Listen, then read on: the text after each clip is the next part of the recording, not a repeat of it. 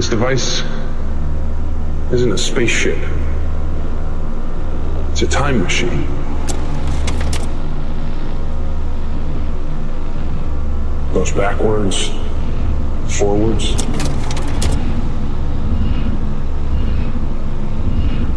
It takes us to a place where we ache to go again.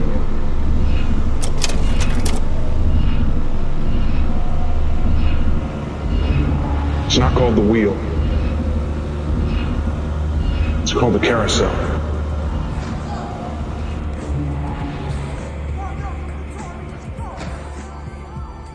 Hello and welcome to the Carousel Podcast. This is your host, Isaac Simpson. Today I have with me Chris Orzechowski, who is a fractional C M O, as he calls himself. Everybody's saying this fractional thing these days.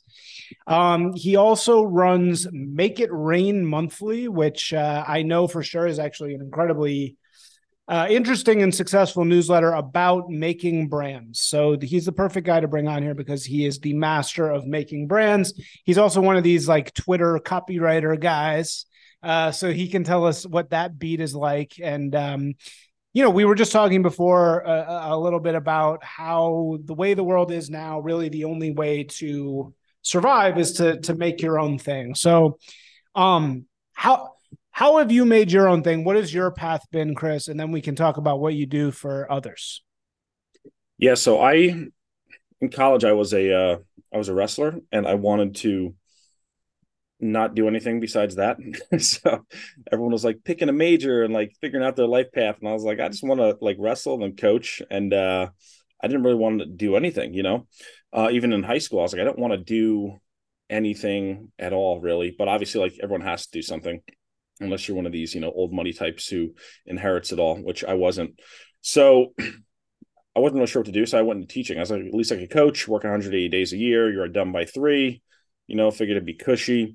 It was very much not the case. Uh, and like almost immediately, as soon as I started, I taught special education in elementary school actually for two years and then middle school for two years. And it was like rough. It was a not a great job, you know, and some people love it and that's cool, whatever. Right. But uh, I would imagine most people, especially listening to this, probably didn't have like an awesome experience going through school and uh, being a teacher on the other end. It's not, it's not much better, you know, sitting on the other side of the table. Um, and it was just a lot of this, you know, some stuff that you see nowadays, it's like very much like this groupthink mentality. It's like, you have to, you know, think and teach a certain way. You can't color outside the lines at all. And it was like, they would do these weird things. Like they would like push a lot of activism and stuff onto you. Like they're like during the two thousand sixteen election cycle, they would hand out these newsletters from the union who that you paid, that you had to pay dues to. Right. Otherwise, yeah, like teachers like unions. A, yeah. Yeah. It was like a bit like if you opted out of the dues, you were like ostracized. You were like, no one wanted to talk to you. You were unpersoned. It was so like you had to pay uh, the money every month, every paycheck. Yeah. And they passed out this thing. I'll never forget it. And it was this whole like newsletter, like paper newsletter thing about like on your lunch break, you should be calling your senators, you should be getting out the vote for Hillary Clinton. It was like just ramming this like ideology down your throat. And I was like, wow, okay, like what if I don't want to though? You know what I mean? Yeah. Like, am I allowed to make that choice for myself? No, apparently not, right? Like that's, yeah. And even just weird, like there was one year, like we did our teacher in service before the school year started. And they were like, this year, we really got to talk to the students about like saving the bees, like this environmental issue. And I was like, okay, like, I guess, sure. But like, is this the, you know, You know, it was weird. Like they would always like just push these initiatives and stuff. And yeah. I was like, man, I don't love it. I never really loved it. I did it. You know, it was paycheck, did what I had to do. But I started building my lifeboat, essentially. I said, well, I, I know people like make money on the internet. So I was like, how the hell does that whole thing work? Right. Like I had a mentor who this guy, Zach Evanesh, he was a strength coach and he would like sell eBooks and do like online coaching for like fitness stuff. And uh, he was like one of these guys doing it back in like two thousand three before like anyone even knew, you know, that you could, you could do that kind of stuff. And I grew up like learning from him and watching him. And I was like, how the hell does that whole world work? Yeah.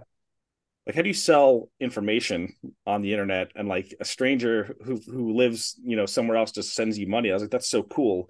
So I kind of tumbled down that whole rabbit hole, you know, and I, I tried a bunch of different things, had some websites, you know, some strength conditioning websites. I had like a wrestling coaching website. It did okay. I didn't really make much money.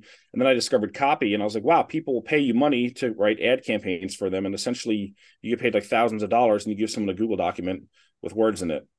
I'm like, obviously, like it's a very important Google document. The words have to be written a certain way for it to actually work. But I was like, this is incredible. This is a thing where you could literally just write and they get paid, and they get paid better than most other writers and most other authors because you're actually making revenue happen for a brand. I thought that was the coolest thing in the world. Yep. Totally. So, yeah, I mean, you know, you know how it is. It's it's it's like intoxicating, and it's like kind of uh, it's exciting, and it it was like my ticket out. So I started just doing that, working with clients. You know, worked with a bunch of people who sell, you know, information, uh, courses, coaching, digital products, all those things. Worked with a lot of e-commerce brands too, but I really like the e-commerce stuff because like selling a physical product, it's tangible. And there were so many like cool brands forming out there and, you know, um, things that you couldn't find in stores, things that were truly unique that, you know, you could only find from certain people on the internet. So that was where I really started to focus and just started building my career, doing email marketing, and then doing other types of consulting and ad campaigns for all those different kinds of companies. Wow. So these were, uh, these were retards you were working with, right? Retards? Some of them, man. It's, it was like, it was crazy. It was just like the N P C mindset. Not all of them. I, you know, I had some, some, some good mentors and some, some no, no. I really mean like awesome, actual but... retards. Wasn't this all actual retards? You said special oh, education, right? Special ed. Well, I, I had, I had resource room. So it was honestly like, dude, here's the thing with resource room. And this is the sad thing. A lot of the time, some of these kids were actually really smart. Some of these kids were, you know, they could definitely hang in a regular classroom, but like, maybe the parents are drug addicts and they're living with grandma, you know wow. what I mean? Like in a shack down the road, like, and there was a lot of that. And like, dude, it sucked because what happens is the state has these, like these kids need to pass the state test. And like, I'd have eighth graders, you know, some of them were not very nice, but some of the, some of the kids were like genuine good kids. They just had tough circumstances. And they're like, they need to pass algebra. I'm like, some of these kids read at second grade level. You know what I mean? Like yeah. It's not going to happen. And it's not that like, I could be the best teacher in the world. I could be, you know, I don't know. The guy from Stand and Deliver, whatever his name is, right? Like mm-hmm. It ain't going to happen, you know, and you have to then force them through the system and you have to push and push until they get it. A lot of them aren't going to, and that's okay because it doesn't mean that they can't be successful in life. They're just not going to be successful doing systems of equation, you know, systems of equations and algebra and pre-algebra and all those other things that you have to do through school. You know what I'm saying? Like, so it was kind of just a shitty situation all around for everyone involved. I see. Okay. And it's interesting to hear what you're saying about like, yeah, you know, you hear it's just like this propaganda, like these propaganda initiatives where they're just telling you like, talk about this this week. And, you know, like, like pushing this shit down your throat. It's crazy. I mean, it's what made you even get into that in the first place though? Because it's like, it seems like it's a very different personality type to be like doing what you're doing now, which is like sell, you know, Make It Rain Monthly. And then being a school teacher, like how did, you know, is that like a normal kind of career I mean, change or?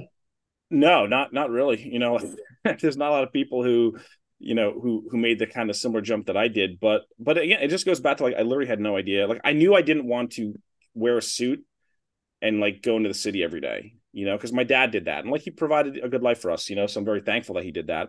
But, you know, I just knew how much he hated, like going to the city, you know, and like those kind of things. And, and I was like, is that what it is that what you got to do if you want to like, quote unquote, be in business? Like you got to put a suit on, you got to go get a job at some big firm and some, you know, glass skyscraper, you know, like I didn't realize there was this whole world of entrepreneurship, you know, because what I was interested in was just like wrestling. And then like when I wasn't wrestling, we were like partying, you know, like we, there was really zero consideration about a career afterwards. It was like, no, I'm here to wrestle. You know, like what I say, I ain't here to play school, right? Like that was me. I was like, I just want to wrestle, train, hang out with my boys. And probably wasn't the smartest use of, uh, you know, the college education experience, but um, I literally just didn't know. So I just said, okay, well, I could still coach and I could still do this thing that I've been doing my entire life that feels comfortable. Right. And I said, I guess I'll figure it out from there. Maybe it's not that bad. You know what I mean? So that was the path that I took. And I, I don't know what I, what I also would have done. Cause like, I like knew I've like heard of marketing before that, but like, it didn't even cross my mind to think about something like that. But you look at like what your strengths are. At least I did. Like I said, I'm really good at writing. Like I was always really good at writing. Like I always try to take classes in college where I could write a paper instead of taking a test. And I was good at tests too, but I just loved like sitting in the computer lab. It's one a.m. packing lip, you're on your seventh Red Bull, you're just like banging out word. Like, you know how it is, you know, like you get in the zone, you get in the flow state, and it was just like a fun feeling. Yeah. Yeah. Yeah. No, it definitely, it is a fun feeling to like create at that level for sure. Um, yeah. Okay. So then, uh, what do you do now? You, you, you help people figure out their own brand. So what, what is your advice to people who are starting their own brand? Yeah. I mean, what I do basically is I look at what some of these brands are doing, and a lot of these people, they're not, they're brilliant in their own regard. They're brilliant product people, but they're not necessarily like marketing minded. So when they're trying to grow, to put it bluntly, like they're just doing a lot of dumb things, right? Or they're spreading their efforts across a number of different channels and initiatives, and they just can't really make anything happen. Like they can't get any traction with their marketing.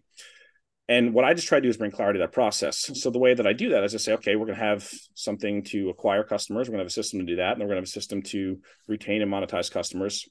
And a lot of this is just direct response principles, because a lot of the brands I work with, they're not really at that size yet where they could benefit from some of the bigger branding stuff. Like if they were going to run a billboard, and I actually had a client who did this, um, they were like, look, we bought this billboard on the side of the highway. I'm like, why did you do that? Like, put that money into Facebook ads. You know, like that's what you need now. Like you need customers now. You don't need awareness now. Like they were a very tiny brand. So I just help people like not make those bad decisions and make good decisions. And I think about it from the term, from like the seat of I am the person in charge of helping them allocate capital within the business. Because when you have a dollar, like when you make a dollar in business, you have choices of what you could do with that dollar, right?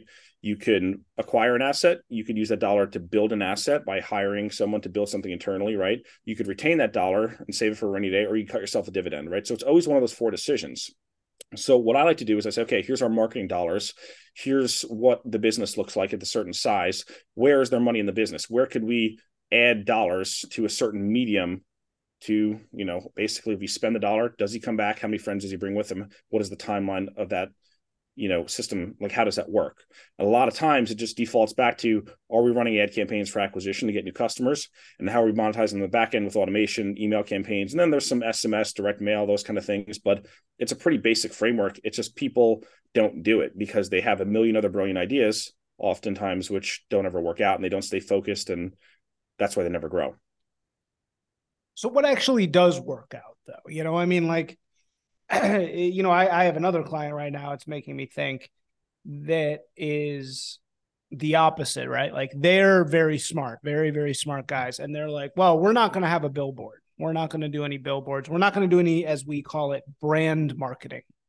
So just for the audience, there, there's kind of two in today's world. This is not at all how it used to be, but in today's world, like very in the, the new world, and keep me on, you know, this stuff better than me. So keep me honest on this. There's brand marketing and there's performance marketing. And brand marketing is what you traditionally think of as marketing. It's fluffy billboard, ad, uh, inspirational screed, you know, a beautiful website, all these things that raise equity in your brand itself, um, meaning people have a good feeling about your brand. The other side, Uh, which is a brand new field, is called performance marketing. And that is essentially social media ads, programmatic ads, where everything's being constantly like A B C tested. It's entirely about driving conversion and tracking this ad works, this doesn't ad works, this ad works, this ad, ad doesn't work. And then like, you know, you feed three different ad possibilities into Facebook, and then Facebook runs the one that works the best. And this is kind of how contemporary D T C, direct to consumer marketing, works, because, you know, there's no create, you don't need to be creative. You just need the computer to tell you which of these things people click on more, pretty much, right? Yeah, I think what happens is there's like a like a life cycle almost. Like when you're starting out, let's say, you know, you start like uh, a tallow-based skincare company, right? Let's just use that. A what? A tallow-based skincare company. A Taliban? Tal- Taliban? Tallow bomb, like the, the this oh. Taliban company. Yeah, no. Taliban, you know, tallow bomb? The tallow, or let's pick a different, let's think like uh, masa chips, right? Like, you know, yeah. Masa chips. Like you start okay. a, a tortilla chip company, right? Like you're selling online. But when you start out, you're making your first few sales, let's say you get to like ten thousand dollars a month, right? Like the capital that you have at that level is very small. So it needs to get stretched further. And you need to know if you spend the dollar, the dollar comes back, right? It needs to be like the trick quarter machine where like, you know, you put the quarter, but the quarter's tied to a string, you push the button, the soda pops out and you pull the quarter back. And that's what Facebook, Instagram, even like Google and YouTube and some of these other, even like TikTok, um, some people are using now, where you can spend a dollar that day and the dollar comes back that very same day, right? Because what you're doing is you're running a conversion objective campaign. So the objective of the campaign is not to get as many impressions as possible or even as many engagements or video views. The, and the pixel is targeted and it tells Facebook or whoever, find me buyers, find me people who, if I spend money on ads today, someone's yeah, going to buy They're going to buy now. Yeah, exactly. Yep. So like, if you can multiply your capital that way, eventually you grow and grow and grow till you get to the point. And this might be, you might grow to be a nine figure company before this happens, right? And sometimes depending on your total addressable market, this is what happens. You get to the point where you've tapped out as much direct response as you could do.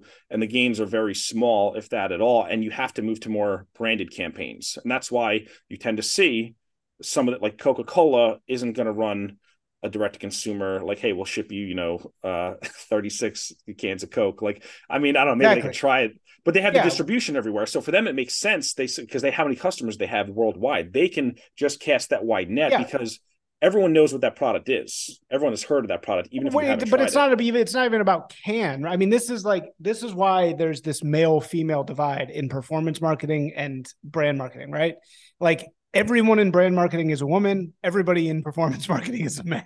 You know, like every single person in performance marketing, which is all the people like you on Twitter who are like, you know, increase your thing this many fold a, a month, right? And or, or the people who are doing the newsletter marketing. Um, these guys are all guys because it's all about like the the actual measurable impact. Whereas on the other side, you have Pepsi. You know, I just had a meeting with a big brand today and it was like, I, I, you know, I, I rarely work with these brands anymore. And it was, it's just like t- the biggest longhouse, you know, you just, you, you immediately you're in there and it's these two middle, like, you know, forties ish white ladies, you know, one is like a little younger than the other. And it's just, everything they say and do is just so, it reminds me, like gives me like post-traumatic stress because it just reminds me of working inside the big brands. And it's now a hundred percent of marketing managers inside the brands are like, you know, cat, you know, post-wall cat ladies, basically. And uh, it's amazing. It's like literally like the marketing world has become gendered. It's like all women and all men on each side. But the point I'm making is that we're saying like Pepsi can do brand marketing or, you know, whatever you say, Coca-Cola can do brand. What brand were you saying? The, the, I was saying like Coke, they could do yeah, like a Coke. direct response campaign. Yeah. I actually saw them run a Twitter ad earlier today, which was interesting. It's the first one I saw.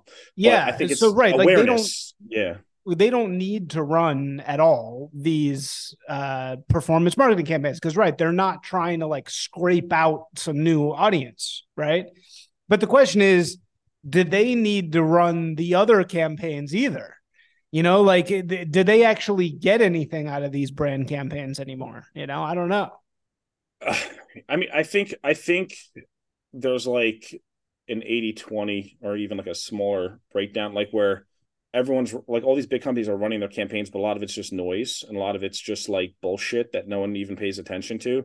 Like there'll be commercials on the background and like nothing will even, you won't even look up from your phone because there's nothing remarkable anymore. You see this with the Super Bowl. Like the last few years of the Super Bowl ads, they've just been like just getting shittier and shittier. Like they used to be good. They used to be memorable. There used to be ads that like, even if you can't necessarily place a pixel on the T V and track the conversions, there were ads where like, oh, I want to buy that now. Right. Um, but there's just a lot of like unremarkable work. So I think it's just very like, there's that eighty twenty Pareto principle of like, I'm sure there's a handful of them out there. Like for instance, right. Okay. Polo Ralph Lauren just ran this spot. Maybe it's been running for a few months now. And I just saw, I got targeted on YouTube and it might've actually been a direct, I could have maybe clicked through to the site to buy. Um, so I guess it's kind of like this fusion, this hybrid, you know, brand and direct response kind of merged together, but it was an incredible ad. And it was this, like, it looks like it took place, you know, a hundred years ago. They had these like old school cars. Everyone's dressed up like they're in like, you know, that nineteen twenties prep Ivy aesthetic. And it was just very like Americana. It was very cool. And, um, there's no words. It was just like, you know, fast cars, like those kind, like it was just a cool ad. So like, I think things like that, and Beretta, Beretta has a video. I think it's about five minutes. Um, I might post this at some point. So I don't know if they ever ran it as an ad, but it's this five minutes. It's yeah. kind of like this. Did we talk about this? The fusion. I of think like, I probably sent this. This is my favorite ad of all yeah. time. This okay, brand so video you sent it to Beretta. Me. Yeah, yeah, it's yeah. the fucking best video ever. Because it was like the half old school, like them, like, you know, shaving yeah, down yeah. The, the the stock yeah. by hand. And then there's like this robot, like you know, laser cutting the barrel. So the fusion of those two it's worlds. So, so like when you have stuff like that, I think it works incredibly well. Right. And I'm a direct response guy. I'll say that. Like, I, I agree with it. Like, I see that shit. I'm like, I need a fucking Beretta. Like, I need that gun, you know? Yeah, but yeah. most people don't do it to that level. Most people, it's just noise and bullshit. Yeah. You know what I mean? It's just not. So in that regard, like, do they need to do it? Like, no. Like, would there be any noticeable difference if they turn those ads off? Probably not. But the thing is also when you get to that certain level and you are, you know, a Fortune five hundred company or whatever it is, it's like, well, we have a marketing department and a marketing budget because that's what you do. And here's your budget and you have one hundred million dollars this quarter and you need to spend it and have at it, right? So like, and it doesn't matter though, because they have the omnipresence and the ubiquity where they're going to do fine regardless. Here, this was the... Uh, this yeah, human it. technology. Yeah. So good. I love this ad so much. And yeah, you're right. It's like a perfect balance between like old school. Yeah. It's like the best. Because they're fi- they're five hundred year old company. So I love how they merge like their history and their like story behind it with the technology. I mean, but that's what I mean. Like no one, very few people are creating work at that level. Yeah. You know? Right. right. So I don't know. Yeah, totally agree, man. So, all right. So like, what, what advice do you have to like, do you do people's individual brands or do you do uh, just, you know, like, do you do, you know, I, I also build brands. So how, what's your process for building a brand? Excuse me. So the first thing I like to do with everyone is focus on some of the retention back end stuff. Cause like when I start working with someone, I could take a look under the hood and be like, all right, how often you email your list? Do you have any automation set up? And usually it's like we email once a month or, you know, twice a month. So I'm like, okay, we're going to go to once a week or we're going to go twice a week. And then all of a sudden they're making four times as much money. And they're like, wow, you know, it's not hard. It's not like any magic. It's not like I'm some magician. It's just, you know, follow up. It's follow up. It's targeting. It's segmentation. It's putting offers in front of people who are ready to buy, right? There's automations, you know, behavioral automations, abandoned carts, welcome sequences, win backs, just basic, like fundamental stuff. That was the thing. Like when I was a wrestler, our coaches would tell us, but like, if you want to be a state champ, you need to know four moves, two takedowns, one move on top, one move on bottom, and you need to be able to hit them on anyone. You don't need a million moves, you need four moves. So like, that's very much my mentality when I work with a brand. It's like, are you running Facebook ads? Are you running any kind of ads? No, we're not running ads. How are customers getting here? I don't know. Word of mouth. Sometimes we'll post on Instagram and like, you know, we'll get some views and people will click back. I'm like, but that's not controllable. That's like, you can't determine how the algorithm is going to behave, but you can control spending money on ads every day and tracking the results and optimizing from there. That's something you have, like you could pull the levers there and make the math work out in your favor where you're multiplying capital and having customer funded growth. So a lot of times it's just literally installing better email follow-up, some automations to plug all the holes in the bucket, the money that's leaking out of their customer list, and then just turning up the faucet, you know, opening the front of the funnel where leads are flowing through. And it's amazing because like, it's not like, honestly, what I do with a lot of brands, I look at their Instagram, I say, hey, these three reels got a lot of views. They're really good. Can we pull out any like copy? Like if they have like a Beyonce song or something, like let's pull that out so we could run it as an ad. We'll put some different non-copyrighted music. We'll take the reel. We'll take some copy. Sometimes I take the copyright from the product page, pop that as the body text, come up with a good headline, run it. And then we just look at the, what the results do. And oftentimes they do well. And oftentimes we're getting a two, three, four X R O A S just by taking good performing organic social content and running them as ads and, with a conversion and objective. Turning it around. Right. Turning it around. Yeah. Yeah. Yeah. Yeah. Um, right. So, um, I mean, but isn't this kind of like if anybody, if everybody can basically like measure their R O A S, return on ad spend, by two, three, five times, whatever, blah, blah, blah. If you get, isn't it kind of like arbitrage? Like if you can get that on social media, why wouldn't you just spend endless amounts of money on that ad, right? You know what I'm saying? Because if you're really getting two times R O A S, it's a magic, you know, you it's, that's just, why not spend a million dollars on it? You know what I mean? Yeah. So here's how I like to explain to people. There's kind of like you know, you hear the term like total addressable market, right? Which is like everyone who could possibly, like if you sell meat, it's like, okay, well, there's, you know, sixty billion dollars worth of meat sold across the world every year. So that's like the global total addressable market. But then like within your industry, even around like the types of products you sell, like let's say you sell, you know, one of my clients, Perennial Pastures Ranch, they sold Ancestral Blend, which is ground beef with heart and liver, really high quality stuff. They're regeneratively raised, really good, really healthy for you, right? So like people who buy that product, that is its own total addressable market. And then within that market is your ad, right? So when you're running an ad, like, yeah, you can get a two, let's say you get a three X R O A S, right? And you're like, fuck it, let's dump a million dollars in. Let's go to the bank and borrow money. What happens is with that one piece of creative, what you'll find by looking at the data is that it will, you'll be able to scale it up, scale it up, scale it up, and then you'll hit the wall, right? And sometimes the wall might be when you're spending ten thousand dollars a day on an ad because the ad is great. It's a good offer. It's mass market enough. And there's enough buyers within whatever ad ecosystem you're running where you could reach those people in an affordable, cost-effective way.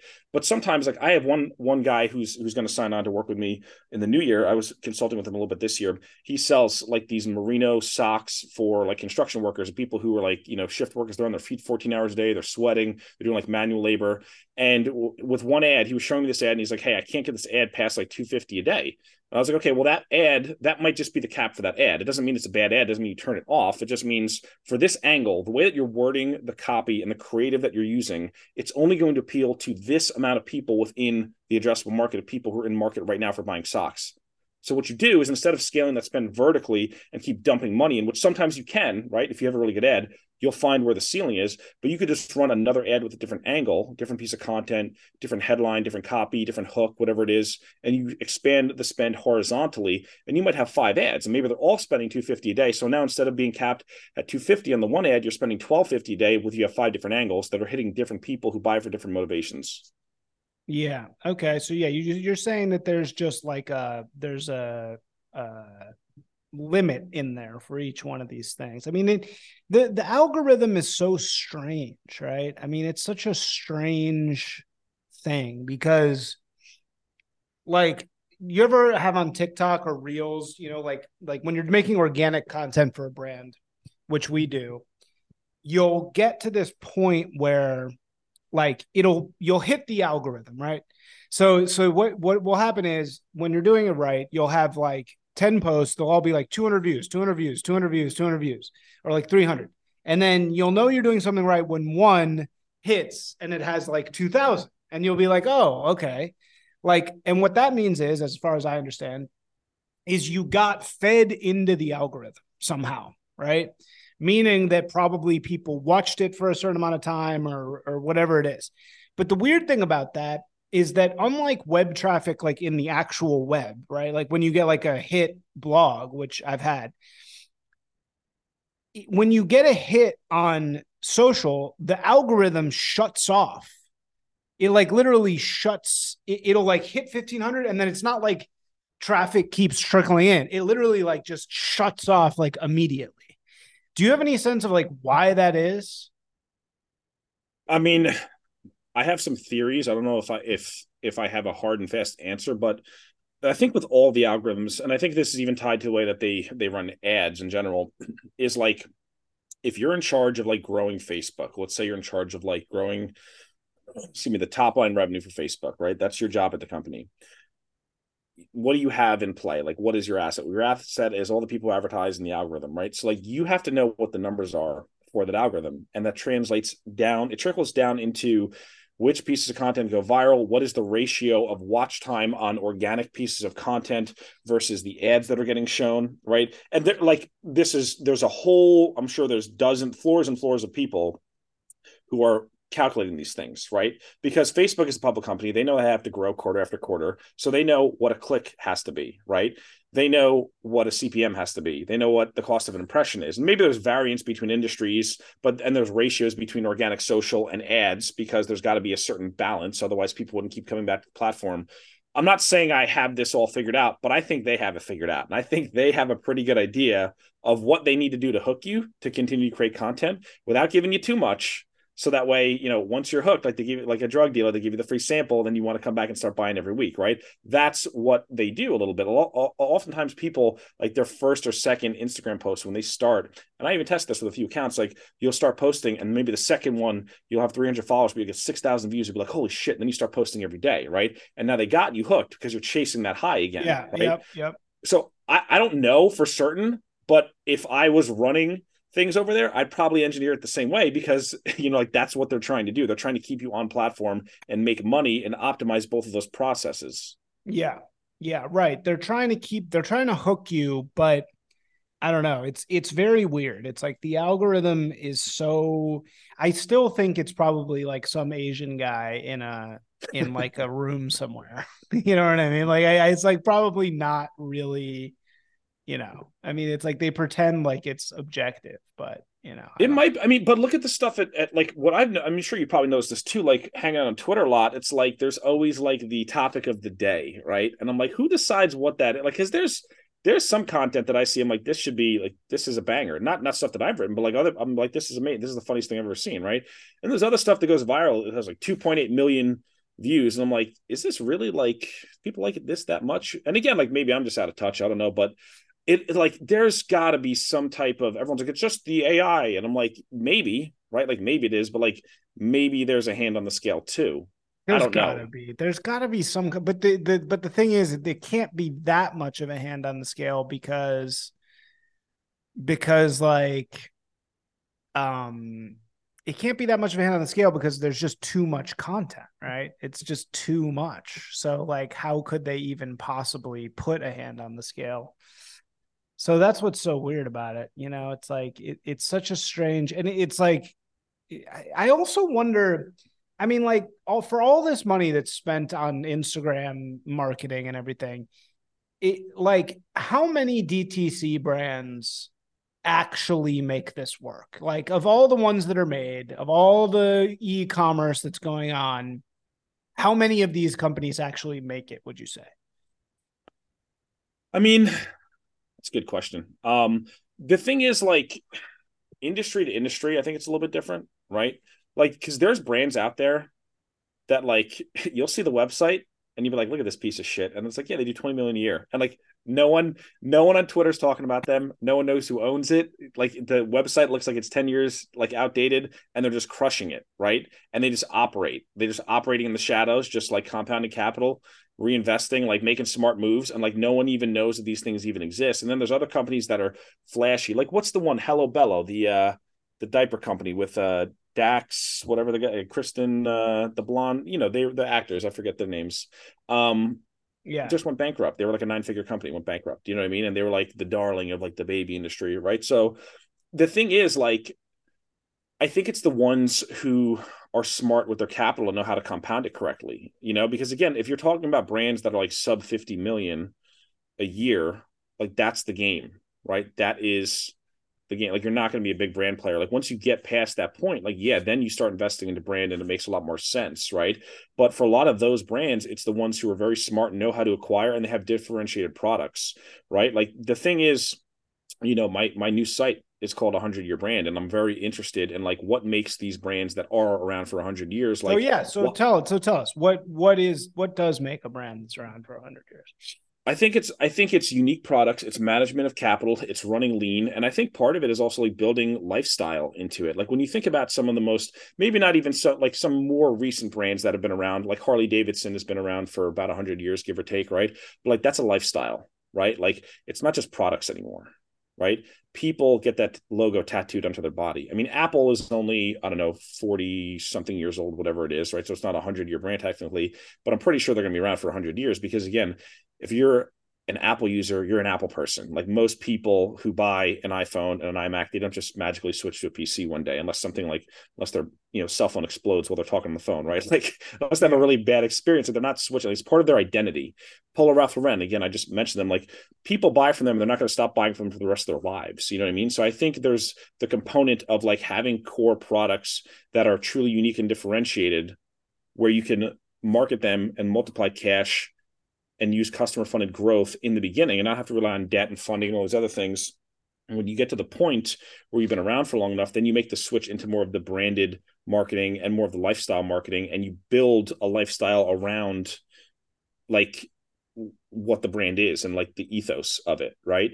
So I think that from what I've seen from the study that I've done, like that's what those brands do. Like they make it a part of a life and who you are. Like, even like Lodge Cast Iron, right? They've been around for one hundred twenty-seven years. I wrote a thread on them a while back.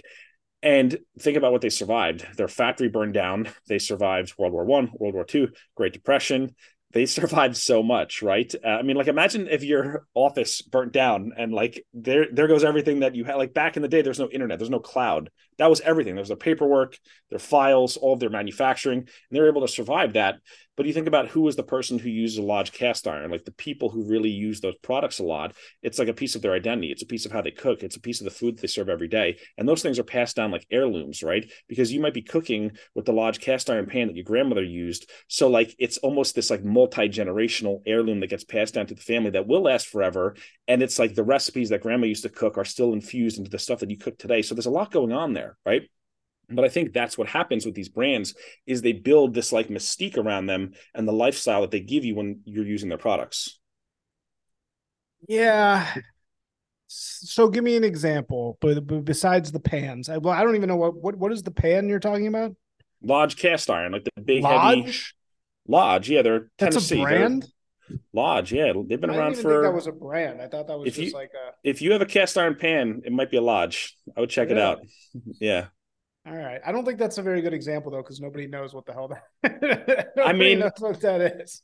Dude, everyone, everyone who has a cast iron is most likely a Lodge. So you might not know, but like really? The people who are really into cooking, yeah, I mean, it's one of the most.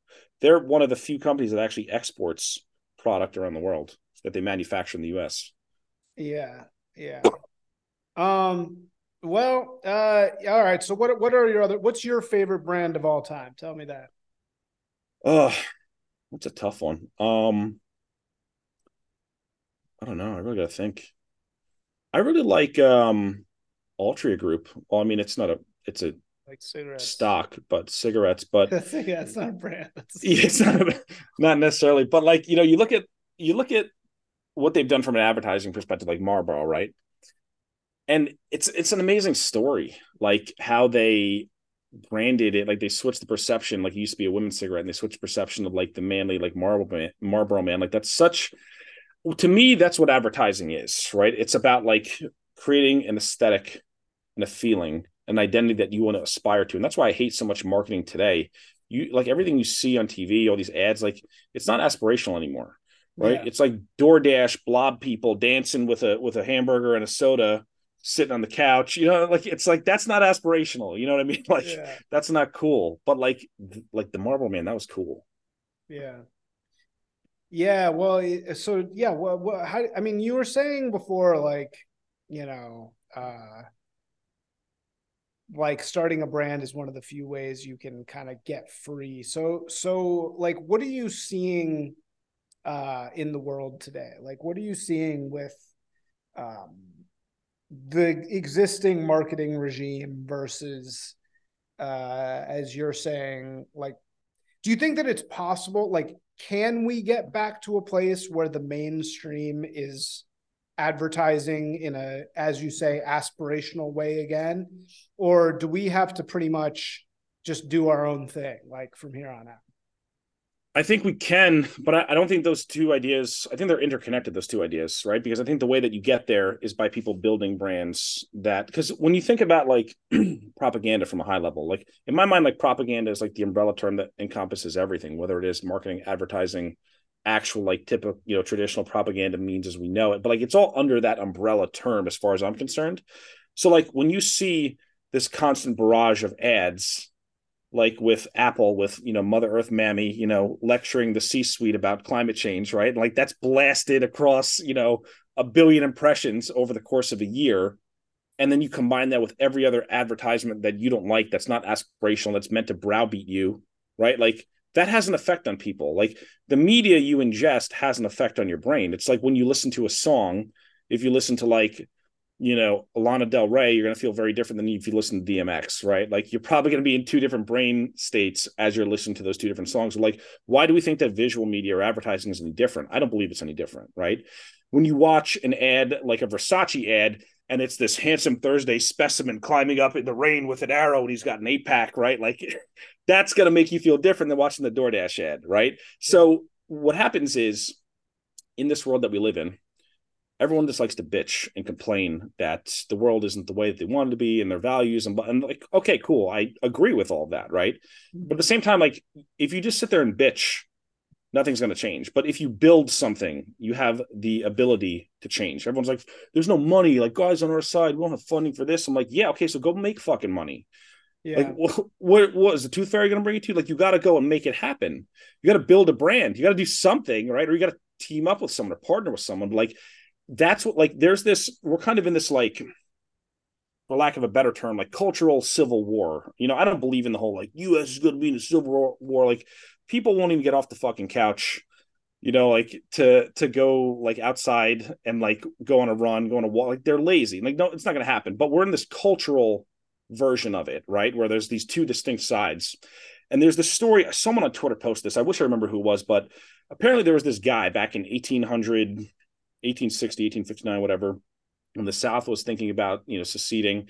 And this guy was like, hey, guys, before we do that, just one thing we should consider, like, the North has all the factories. The North has all the gun manufacturers. The North has all of these resources. We don't have any of that stuff. So if we're going to do this, we just have to make this decision with that in mind. And obviously, like, we know how the American Civil War went. Like, it was a very bloody conflict, and the South wound up losing eventually. But, like, they didn't have the resources that they needed. So culturally, if we're in this quote unquote cultural civil war and we don't have money and we don't have control and we don't own any institutions, then, like, how are you going to win? You know what I mean? Like, what are you going to do? It doesn't mean you go get a job working at the post office and now you're in the machine. Like, that's not what I mean necessarily. You just need to build something where you can employ people, where you could put out your own advertisements with the image that you want to put out into the world and the vision for the world that you want to live in. And that's why I'm very big on, like, the Art Deco stuff versus the Global Homo style that you see with all these websites, everything with its inoffensive round blob people, right? Where everyone's the same. And I'm like, no, Art Deco, vitalism, like, let's go. Like, that's what I'm into. And that's what I want to project with my brand. Not that I have this big world-changing brand that's going to be a, a Coca-Cola, but, like, for my little corner of the internet, can I affect my people that way in a positive way that gives them hope and something to think about? Right, right. I mean, there is something to, um... like, the, the way that I've been putting this is, like, uh, there's in, like, historically, there's been so many people who have fought back via speech, you know, by, by talking or um, by creating art, right? And, like, until very recently, uh nobody ever really tried to, like, censor that, you know. I mean, it's like, or in America, in America, you know, like, it used to be a much bolder act to speak out against your regime. You know, before America came along, that was like, you get killed, you could get thrown in jail, you know, like, all the Russian authors, they all went to jail just for, like, writing simple shit. You know, where, whereas, like, it wasn't until very, very recently in the West that people were, like, getting really canceled or thrown in jail for, like, speaking out, right? Um, so it's like, when it comes to thinking about things to do that you can actually do to, like, fight back against these forces that everybody, as you're saying, is complaining about, like, what are really your options? Like, you can't, you know, start a revolution. That's, that's not happening. You know, you could, like, become a school shooter, I guess, if you want, you know, it's like, like, not a good idea, you know, like, you, but it's like, again, like, it used to be like the school shooters would get together and, you know, try and overthrow the government. Whereas now, like, you can't do that at all, or because you're being monitored all the time. And, you know, there's no real dissident culture in that way. Like, in America, it's not like there's, like, a violent separatist group, you know. I mean, I guess, you, like, yeah, sure, coming from the left, you have, like, B L M, but nobody takes them seriously, obviously. Um, so really, like, your options as a rebel, as weird as it is to say, or somebody who like wants to do something about it, really the only thing you can do is like start a business. That's like, you know, the only way. And it's, first of all, it's legal. And in a way, like, you know, that's like how to do it. Like, that's how you fight in today's world. That's like how you do something, is to like start a business, as, as kind of like lame as that is. It's like the only way. Yeah. I mean, dude, I, I wish I had the answers. Like, and I'll, I'll admit it, I don't, you know, there's a lot of smarter people who publish articles on this stuff that I enjoy reading, you know, um, I don't have the answers, you know, but all I know is like, what I think about is like what I can control.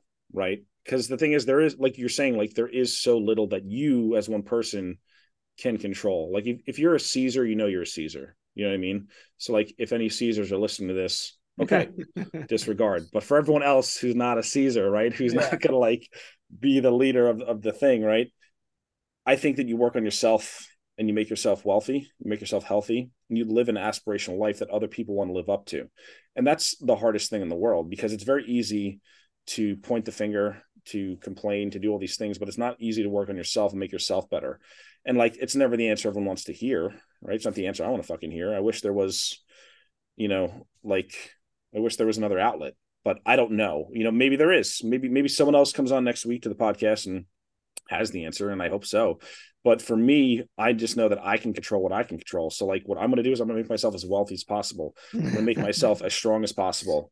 You know what I mean? Like, and I'm going to yeah. focus on those two things. So that way, you know, you never know what's going to happen in the future with anything. Like that's, that's the thing. You never know how the pendulum is going to swing. It doesn't just swing two ways. It can swing three hundred sixty degrees around, right? Many different angles. So I don't know. Like, I think that's the only thing you can do is just prepare. Yeah. Well, and just like make yourself, I think, as you said, you know, making yourself better is really a, a very important thing. Um, so Um, all right. Well, in terms of your own business, like what, um, I don't know. I mean, like where, where are you seeing, uh, where's you seeing yourself fit into the, to the revolution? Yeah. I mean, I just want to, like, what I have this vision for is like all these old guard brands who are replacing their ingredients with seed oils and endocrine disrupting shit, right? And strip mining, like the soil, like it's all these bad things. Like, how do we create the new generation of brands who aren't going to do those things, who actually have their customers' interests at heart, right? So like when I pick clients, I look to see, are they going to contribute to the vision of the world that I want to be living in, right? Mm-hmm. So back in the day, I mean, you know how it is. Like when you're starting out, it's like, you'll take any client, you'll be, take any gig that, you know, especially when you're new and you're getting your, your foothold, it's like, cool, I'll write for this.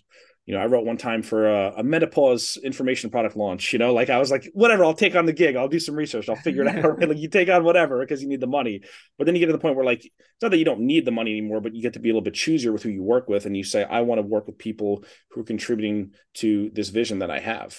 Right. And I'm going to use my skills and my superpowers to grow them and to pour into them and to make them the winners at the end of the day. Right. Because I don't know, like, like I said, I don't know what else to do. Like that's, that's the thing. Like, but if you can accumulate enough wins and grow people enough and grow, like every organization kind of has a soul, a North Star, a guiding principle, kind of like this, you know, mentality of how they do things. Right. And like, not every brand, like you said before, like not every brand is going to win.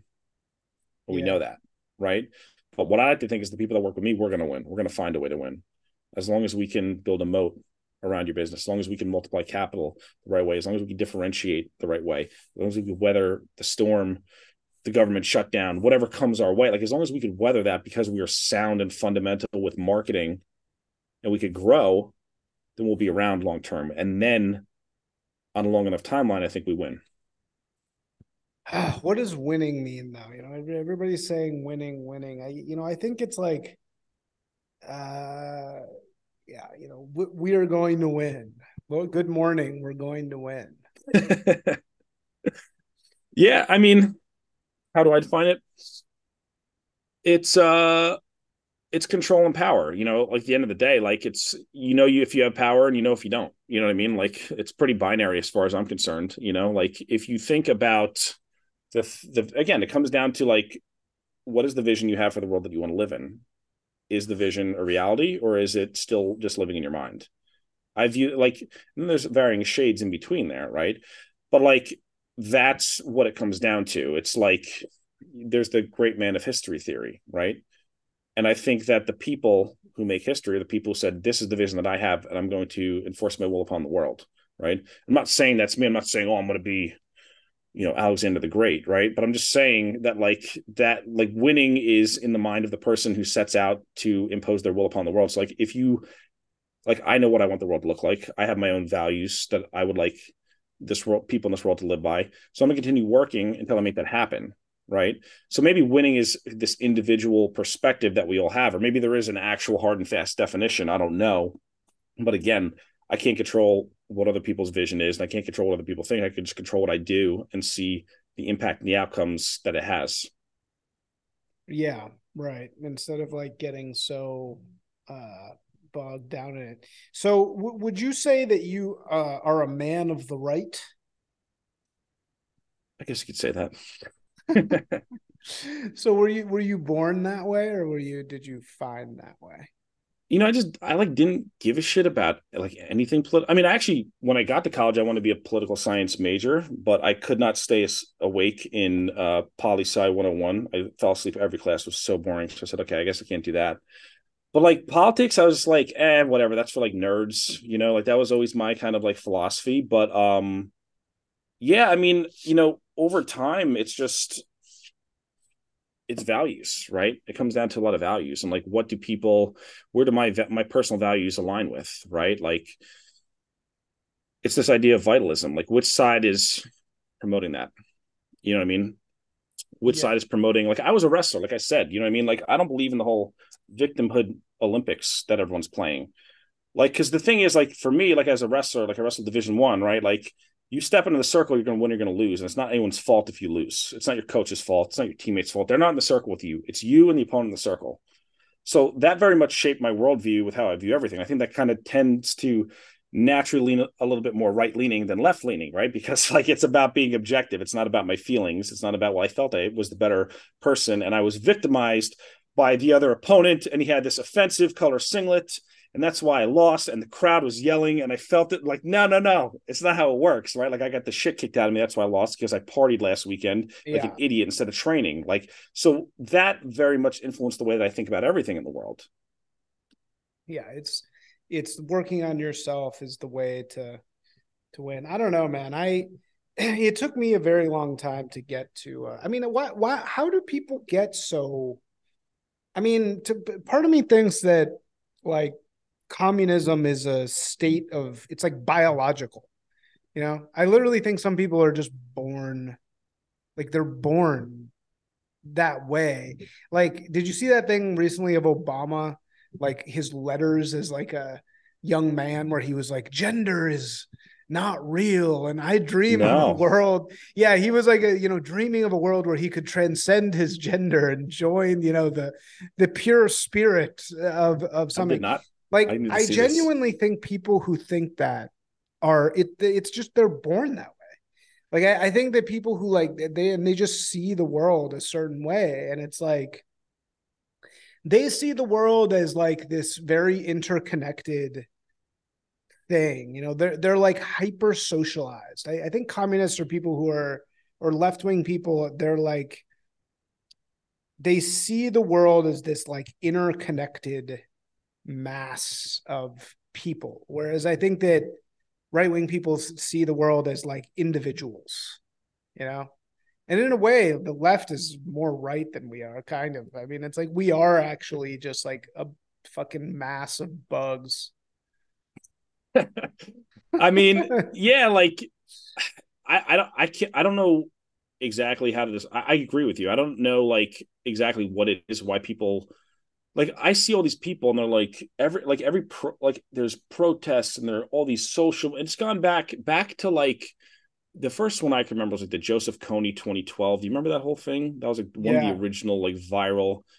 And I like, it was like kind of the first big like meme thing and people were joking, but like people like really took it to heart. And I'm like, yeah, it's bad. Like what was happening over there. I'm not going to deny that. But at the same time, like, people really care. I'm like, why do you fucking care so much? You know what I mean? Like, you don't know this guy. Like, you you don't live there. You live three thousand miles away. You know, like, there comes a point in time when you realize that you can't shoulder every single burden of every single person's problem on earth.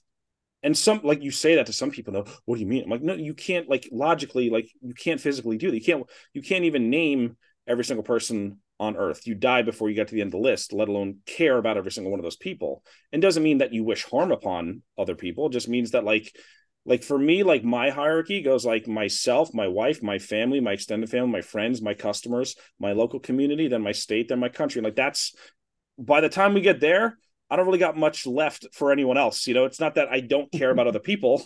It's just that, like, I'm tapped out. You know what I mean? Like, I'm providing a lot. I'm working my ass off.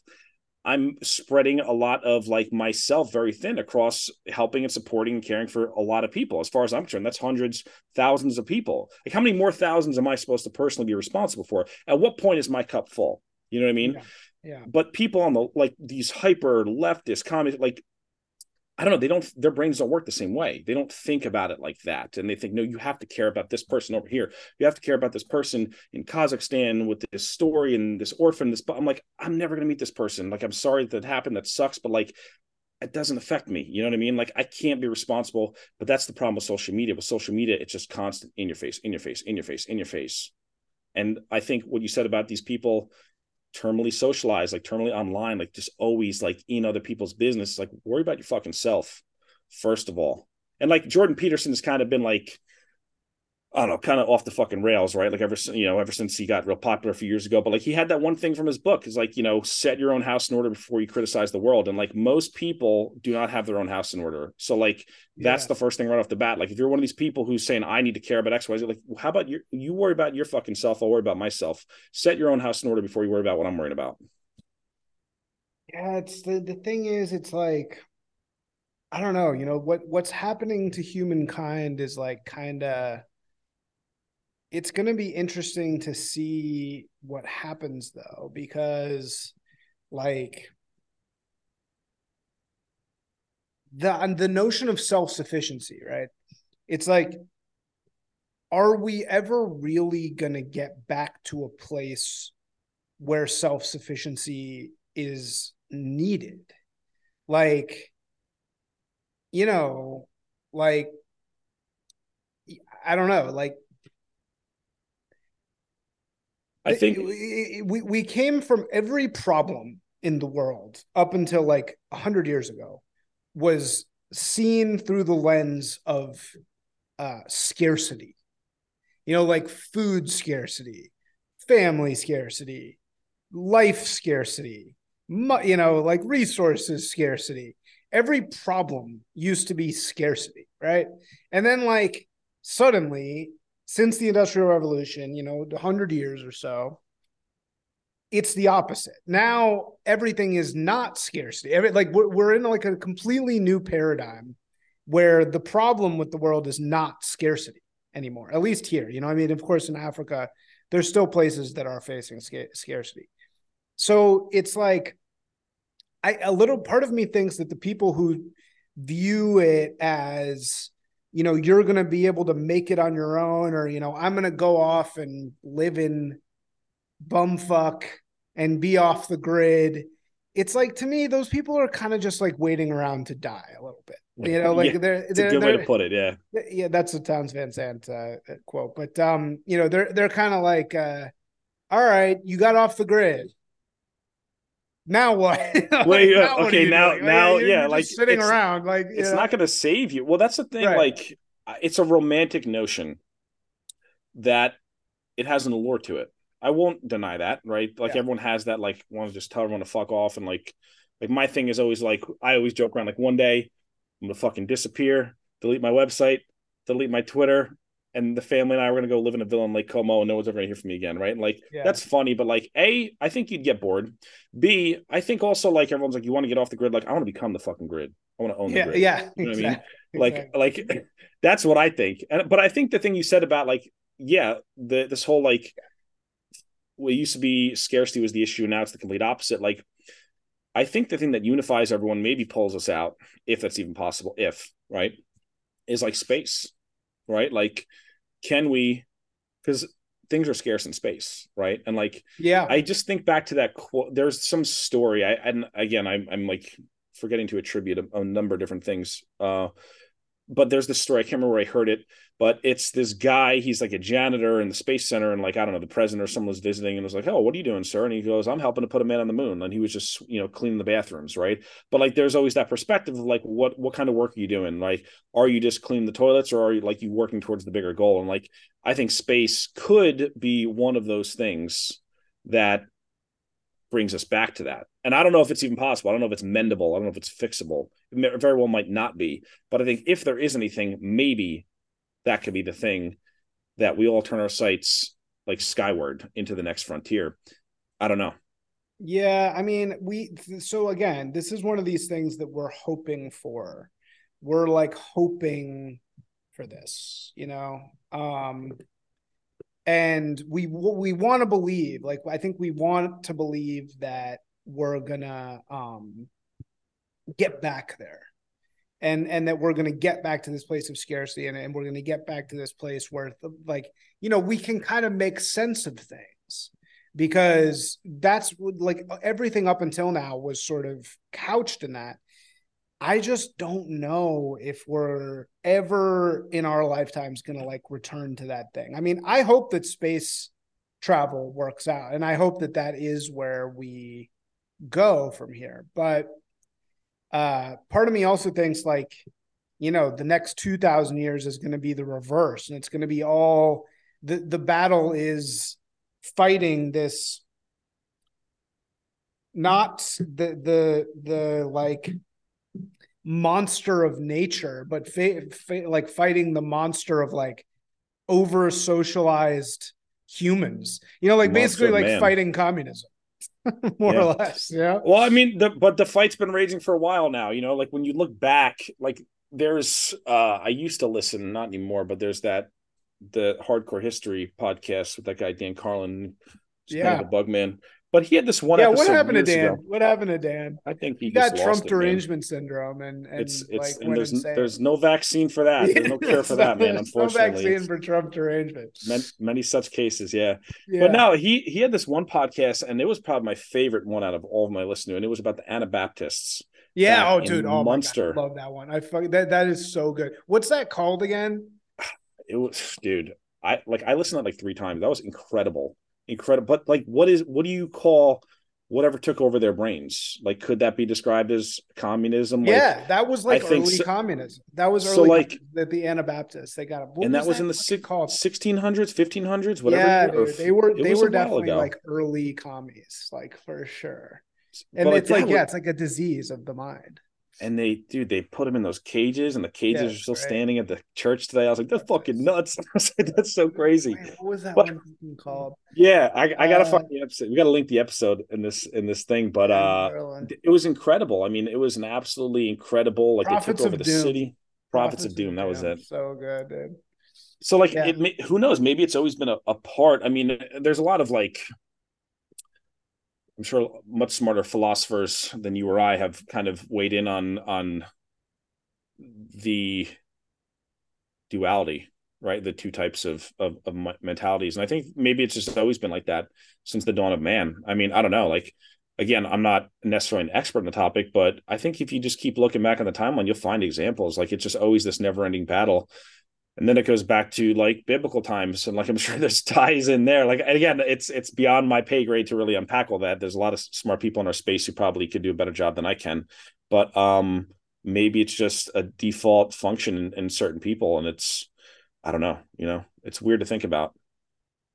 Yeah, yeah, it's it is weird to think about, and it's interesting. I mean, I I just think like, yeah, I don't know, I don't know so what. uh Yeah, Dan Carlin, what a what a crazy man. What a shame. What a shame. Yeah, dude, because he's so good. His podcast is just like so so good. I know. Did you ever hear uh, the one on um, like uh, so he has the one about like World War One that's really good. He has the one about the Eastern Front and World War Two, Ghosts of the Ostfront. You ever listen yeah, to that one? Yeah, I think I did. I think I listened to that one. Yeah, that one's pretty bomb. Ghosts of the Ostfront. I thought the, the World War One ones are my favorite because everyone's focused on World War Two, and obviously there's a lot of like content on that. But dude, World War One seemed like, I'm sure World War Two was also hell on earth, but World War One just sounded like a hundred times worse. I mean, actually, that this is a good segue to what we're talking about. Like in the world, my favorite part of the World War One one is like the dudes who killed. Uh, um Franz Ferdinand, right? Wasn't that Franz Ferdinand? Or no. Yeah. Yeah, Franz Ferdinand. That was how it started, right? Yeah. And like the dudes who killed Franz Ferdinand were these total like loser, like Serbian losers, basically, you know? And they were like hanging around just like juicing each other up. Uh because you know, they were like they were basically just like um like incels of that time, and there was this coffee there was like this coffee shop culture where they would like sit around and like plot, and you know you could never have this today because it would be completely like monitored by things, but um and they were like bumbling idiots, and then one of them, they decided, okay, we're gonna like kill Franz Ferdinand, and Franz Ferdinand like showed up. And they tried to kill him and they fucked it up. Like the gun didn't work or something, right? And then like, or like they tried to blow him up and like the bomb didn't go off. And then, but Franz Ferdinand like got away and was like driving around town. And then like six hours later, they like stumbled out of their coffee shop and yeah, Franz and Ferdinand was like right there. Alley. Yeah, yeah, yeah. And they it's like a Tarantino him. movie or some yeah, shit. You know, yeah. you could imagine, get the gun to work. What the fuck, man? Yeah, like, come on, man. Yeah, exactly. exactly. Come on, come Dude. on. And then it like goes off and kills him. And like, that's World War One. Um, and like, but that always strikes me too, because it's like all these incels, all these angry guys, like in a way it's their job to keep like the soup of society, like moving, you know, like angry young men. But now we live in this world where that's like impossible. Like, you know, they've been sort of like totally by porn and by just surveillance, you know, they've basically been like uh, taken out of the, like young men have been like taken out of the equation kind of, you yeah. know? Well, yeah, I mean, that's, that's like, I love, you know, like Blood Meridian. I love the eighteen hundreds, like learning about all that, like the frontier, how it was settled. And, you know, it's, someone was saying, again, I'm, I'm forgetting, I see so many freaking tweets. I forget who said all these things and I wish I could give attribution, but uh, someone was saying how like it was a different, maybe it was in Man's World. Maybe it was one of the, it might've been Man's World. I forget who wrote it. Uh, Alaric, maybe one of those guys. I don't know. Yeah, yeah. Um, and he was saying like the thing about like Blood Meridian was like that was an example of like the type of man that it took to civilize the West. But then the next wave of men was not the same, and they kind of discarded the the people who desavaged the West initially. Like it was like it was like okay, your job's done, right? And now like it is a different world we're building on top of that area. And so, like, it's very interesting to see as you look at different historical periods how there's certain types of men who are kind of maybe they're molded or maybe they're just promoted or prioritized based on what their skills are for different jobs that need to be done at certain time periods in certain areas. You know what I mean? Like, when you think about, like, what it took. I mean, like, it's crazy to think. Like, we were at a wedding in Arizona earlier this year, and we were in, what is it, Paradise Valley? Is that the name? Like in Scottsdale over there? It was beautiful. But like, I just imagine like one hundred fifty years ago, like imagine being the first fucking cowboy to stroll into that valley when there's nothing, you know, in the middle of the fucking desert, and you're, you're thousands of miles from like anything. Like the balls you got to have to go and do some shit like that, you know, when there's fucking like, you know, coyotes and like, you know, things, snakes, things that can kill you, and there's nothing, there's no water faucets, like there's there's there's no hotels. It's just, you're the first fucking guy out in yeah. the frontier, and like it's just a dip- there, right? And but like, yourself. but the, and like there's no more frontier anymore, which is yeah. like yeah. it's, and I think that's part of the reason why like some people have problems. It because again, like some people, some of these incels, some of these people who like maybe are in that camp, right? Maybe they were people who in a different world, different opportunities would be more suited for those kind of things. Not everyone, obviously, like there's some people who are just Some people are just fucking losers. You know what I mean? I'm not saying everyone, like, I'm not making blanket statements. I'm just saying, like, there's winners and losers, right? Like, but some people might have been better suited for different things, but you just live in this world where, like, your job is to fill out a fucking T P S report every week. Yeah. You know what I mean? And like, and then, and then go home and drink your Bud Light beers, your six pack of Bud Light beers on a Friday, and then go watch the fucking, go watch, you know, uh, Pride Night at the Dodgers game. And like, that's your life. And you do it, you know, forty years, and then you die. And then, you know, you get, you retire three months later, you're dead or whatever. Right. Like, yeah. I don't know. I don't know, but it's very interesting to see. It's very interesting. Like, what is required to be successful now? And I think for now, at least, I don't know, but like for me, the frontier has been business, because again, it's more about mastery of self. It's more about mastery of like my own mind. And I think business, like for me, it's a big journey of personal development. And I don't want to get like all woo woo and all that shit, but like you do have to improve yourself if you're going to be successful. You know what I mean? Like you can't be a schlub. Like that's why some of these guys are very fucking cringe with, you know, they do the morning routine and they, they fucking do their green juice and six hours of meditation. They journal for, for eight hours and they get ready to get down to work. I'm like, okay, it's a little fucking much, because some people just take like the self-optimization and like all that shit to the extreme. But there is a certain aspect of self-development that you have to go through if you are going to be a successful entrepreneur. Like it is like its own crucible you have to like go through and survive if you're going to make it out the other end. It's yeah, it's well, and Nietzsche talks about a lot, a lot about this. It's like these weird warped, it's like your will gets all warped, right? Like the will of a cowboy is so direct, you know, it's like you're, you're facing wilderness, right? And like bad guys. And so your will is like, okay, overcome these things, you know? And, and that's why I think so many people like camping and like, you know, they like these kind of single-minded activities where you're forced to um, like tangle with the elements, right? Because it's like, it, it puts a, it, it makes it so that it's like you, your will versus nature. And that's a very like comfortable place for us to be in, because that's like naturally how we're built to to act, right? But yeah, it's like, dude, like the most alpha guys, like, I don't know if you have any like super alpha male friends, but like the real alpha males, none of them are fucking posting about Nietzsche on Twitter, man. N- n- none of them, not fucking one. Like except the real, for us. Yeah, except, except for, us. for you and me, bro. But like the real fucking alpha males are, you know, closing one hundred million dollars real estate deals. They're, you know they're what I'm out saying? There like, being alphas, yeah. Right, exactly. Like, like I went on a, uh, I've told this story a million times, but like, you know, I, in New York, I hung out with like some of the the finance bros, or, um, you know, here I hung out with the real estate bros. I went on like a bachelor party with a bunch of just like ultra rich real estate bros here, right? It was like, you know, wasn't a lot of uh, intellectual conversation, but, but but it was just like pure fucking willpower. You know, everywhere mm-hmm. we went, it was just like best tables, fucking money, girls everywhere. You know, just like complete, nobody thought about anything. It was just complete fucking straight willpower. But the thing is, all that cowboy willpower, right, that these guys have, they don't give a fuck about the world. They don't care. They're, it's about personal maximization, as as mm-hmm. you're saying, right?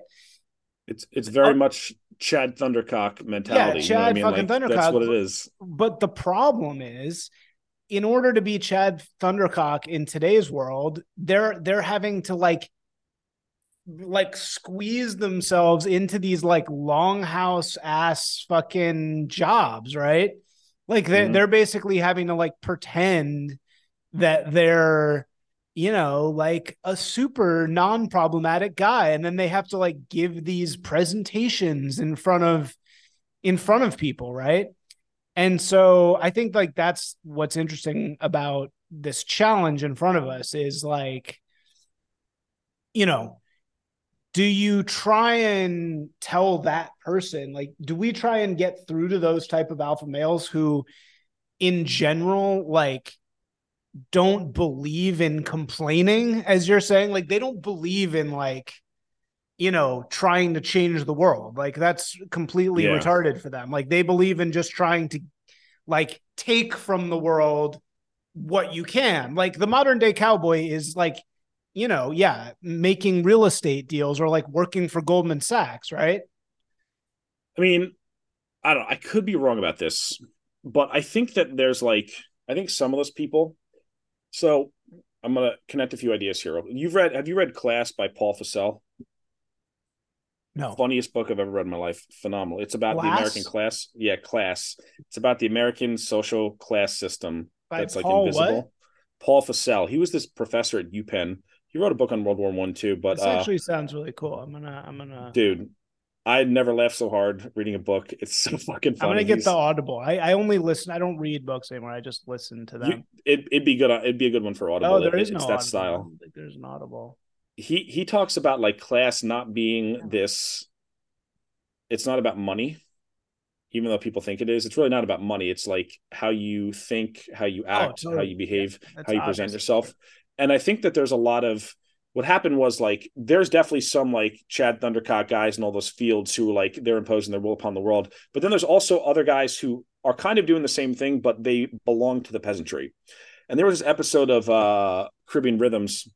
Bap had on the Russians with Attitude guys. I forget their names. Yeah. But uh, he, there was one line they dropped that said like the peasantry is malleable, and like I that always stuck with me because like a lot of these people who are they're just like going out closing deals. They're still the guys who are going to go home and they're going to have their six or Bud Light, and maybe they drive a G wagon, maybe they live in like a you know a two and a half million dollar home or whatever. But they're still like they don't have these thoughts, and and which is not necessarily a bad thing, but like they are malleable in that way. Where like if you are someone who has one foot in that world and one foot in this world of like understanding these ideas, and you live the aspirational life, you will get the influence of those people. Because you think about, like, here's why I think this makes sense and why I'm not fucking completely crazy thinking about it this way.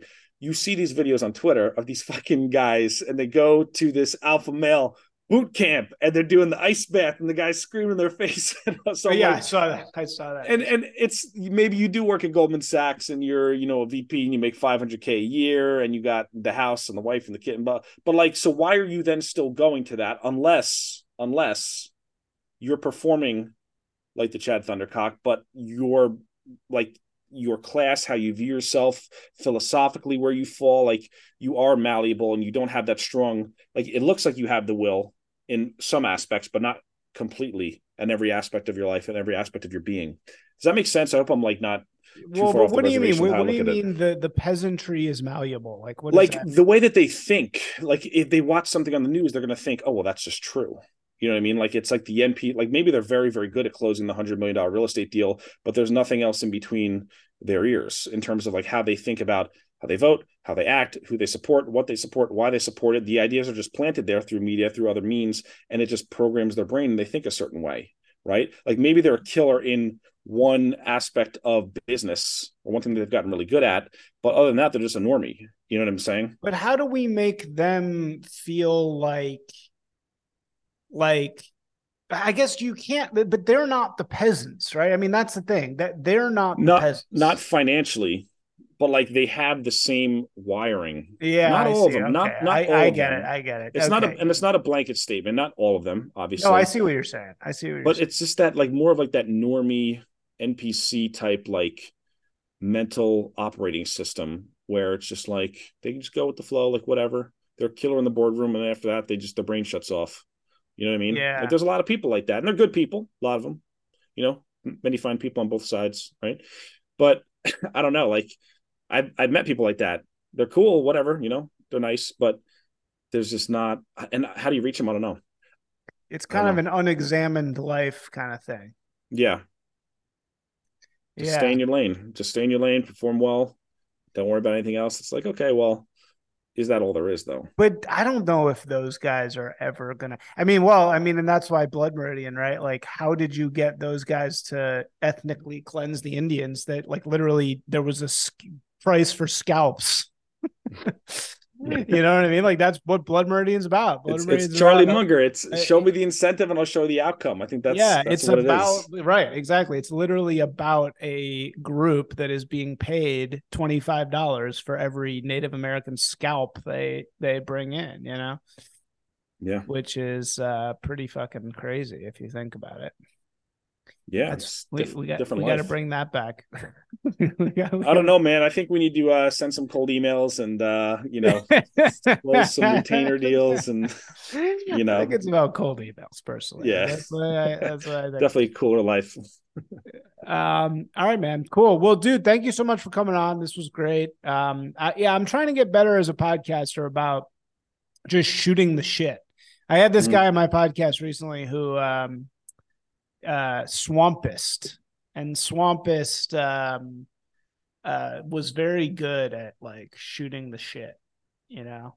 Yeah. And like, I think that's what you got to do. You got to just like learn how to shoot the shit on these things. Well, the, the thing is like, what do they say? There's like more podcasts than people now, or like however they measure, like there's so many freaking podcasts. And like, I think people, I think if it was like twenty fifteen, you can get away with like, here's my format of my show with my questions. Like yeah. John Lee Dumas was the guy who got really famous for Entrepreneur on Fire. And he asked like the same eight questions, every single person did an episode every day. It was like this whole big system, and it was like early. So it blew up. But I think like for me as a guest, like when I go on, they're like, so tell me your story. Tell me this about email marketing. Tell me that. I'm just, it's the same fucking podcast, just a different, different cover art every time, you know? And it's like, it's refreshing to at least go into some other different topics and talk about other stuff. Like, yeah, business, obviously, because it's a big part of what we do, but you know, philosophy, everything going well, on but in the world, what people you know? Don't realize is like, this is why I always laugh so hard at these, at these uh, marketing related podcasts is dude, nobody wants, nobody wants, Mar- there is no audience for marketing content. Yeah. It doesn't exist. Like they, people all want to start these podcasts about it. I mean, it's like what, what, you know, doing it at the high end makes sense. But, you know, if you're actually selling, like, you know, as you're doing, like if you're actually giving valuable tips and, and having people spend money to get those tips, that makes sense. But trying to like have a marketing podcast that's going to appeal to the masses, I'm always like, there is no audience for that at all, you know? Yeah. Yeah, it's got to be niche, or it's either got to be niche or like this, where it's off the cuff and super interesting, you know? Right, exactly. Um. All right, dude. Well, thank you so much for coming on. Uh, yeah, we'll we'll talk more. We'll talk more soon. Appreciate it. We'll send people to all your websites. Uh, Make It Rain Monthly. That's right. uh, I, all right. I appreciate all right. you having me on, man. Thank you. For sure.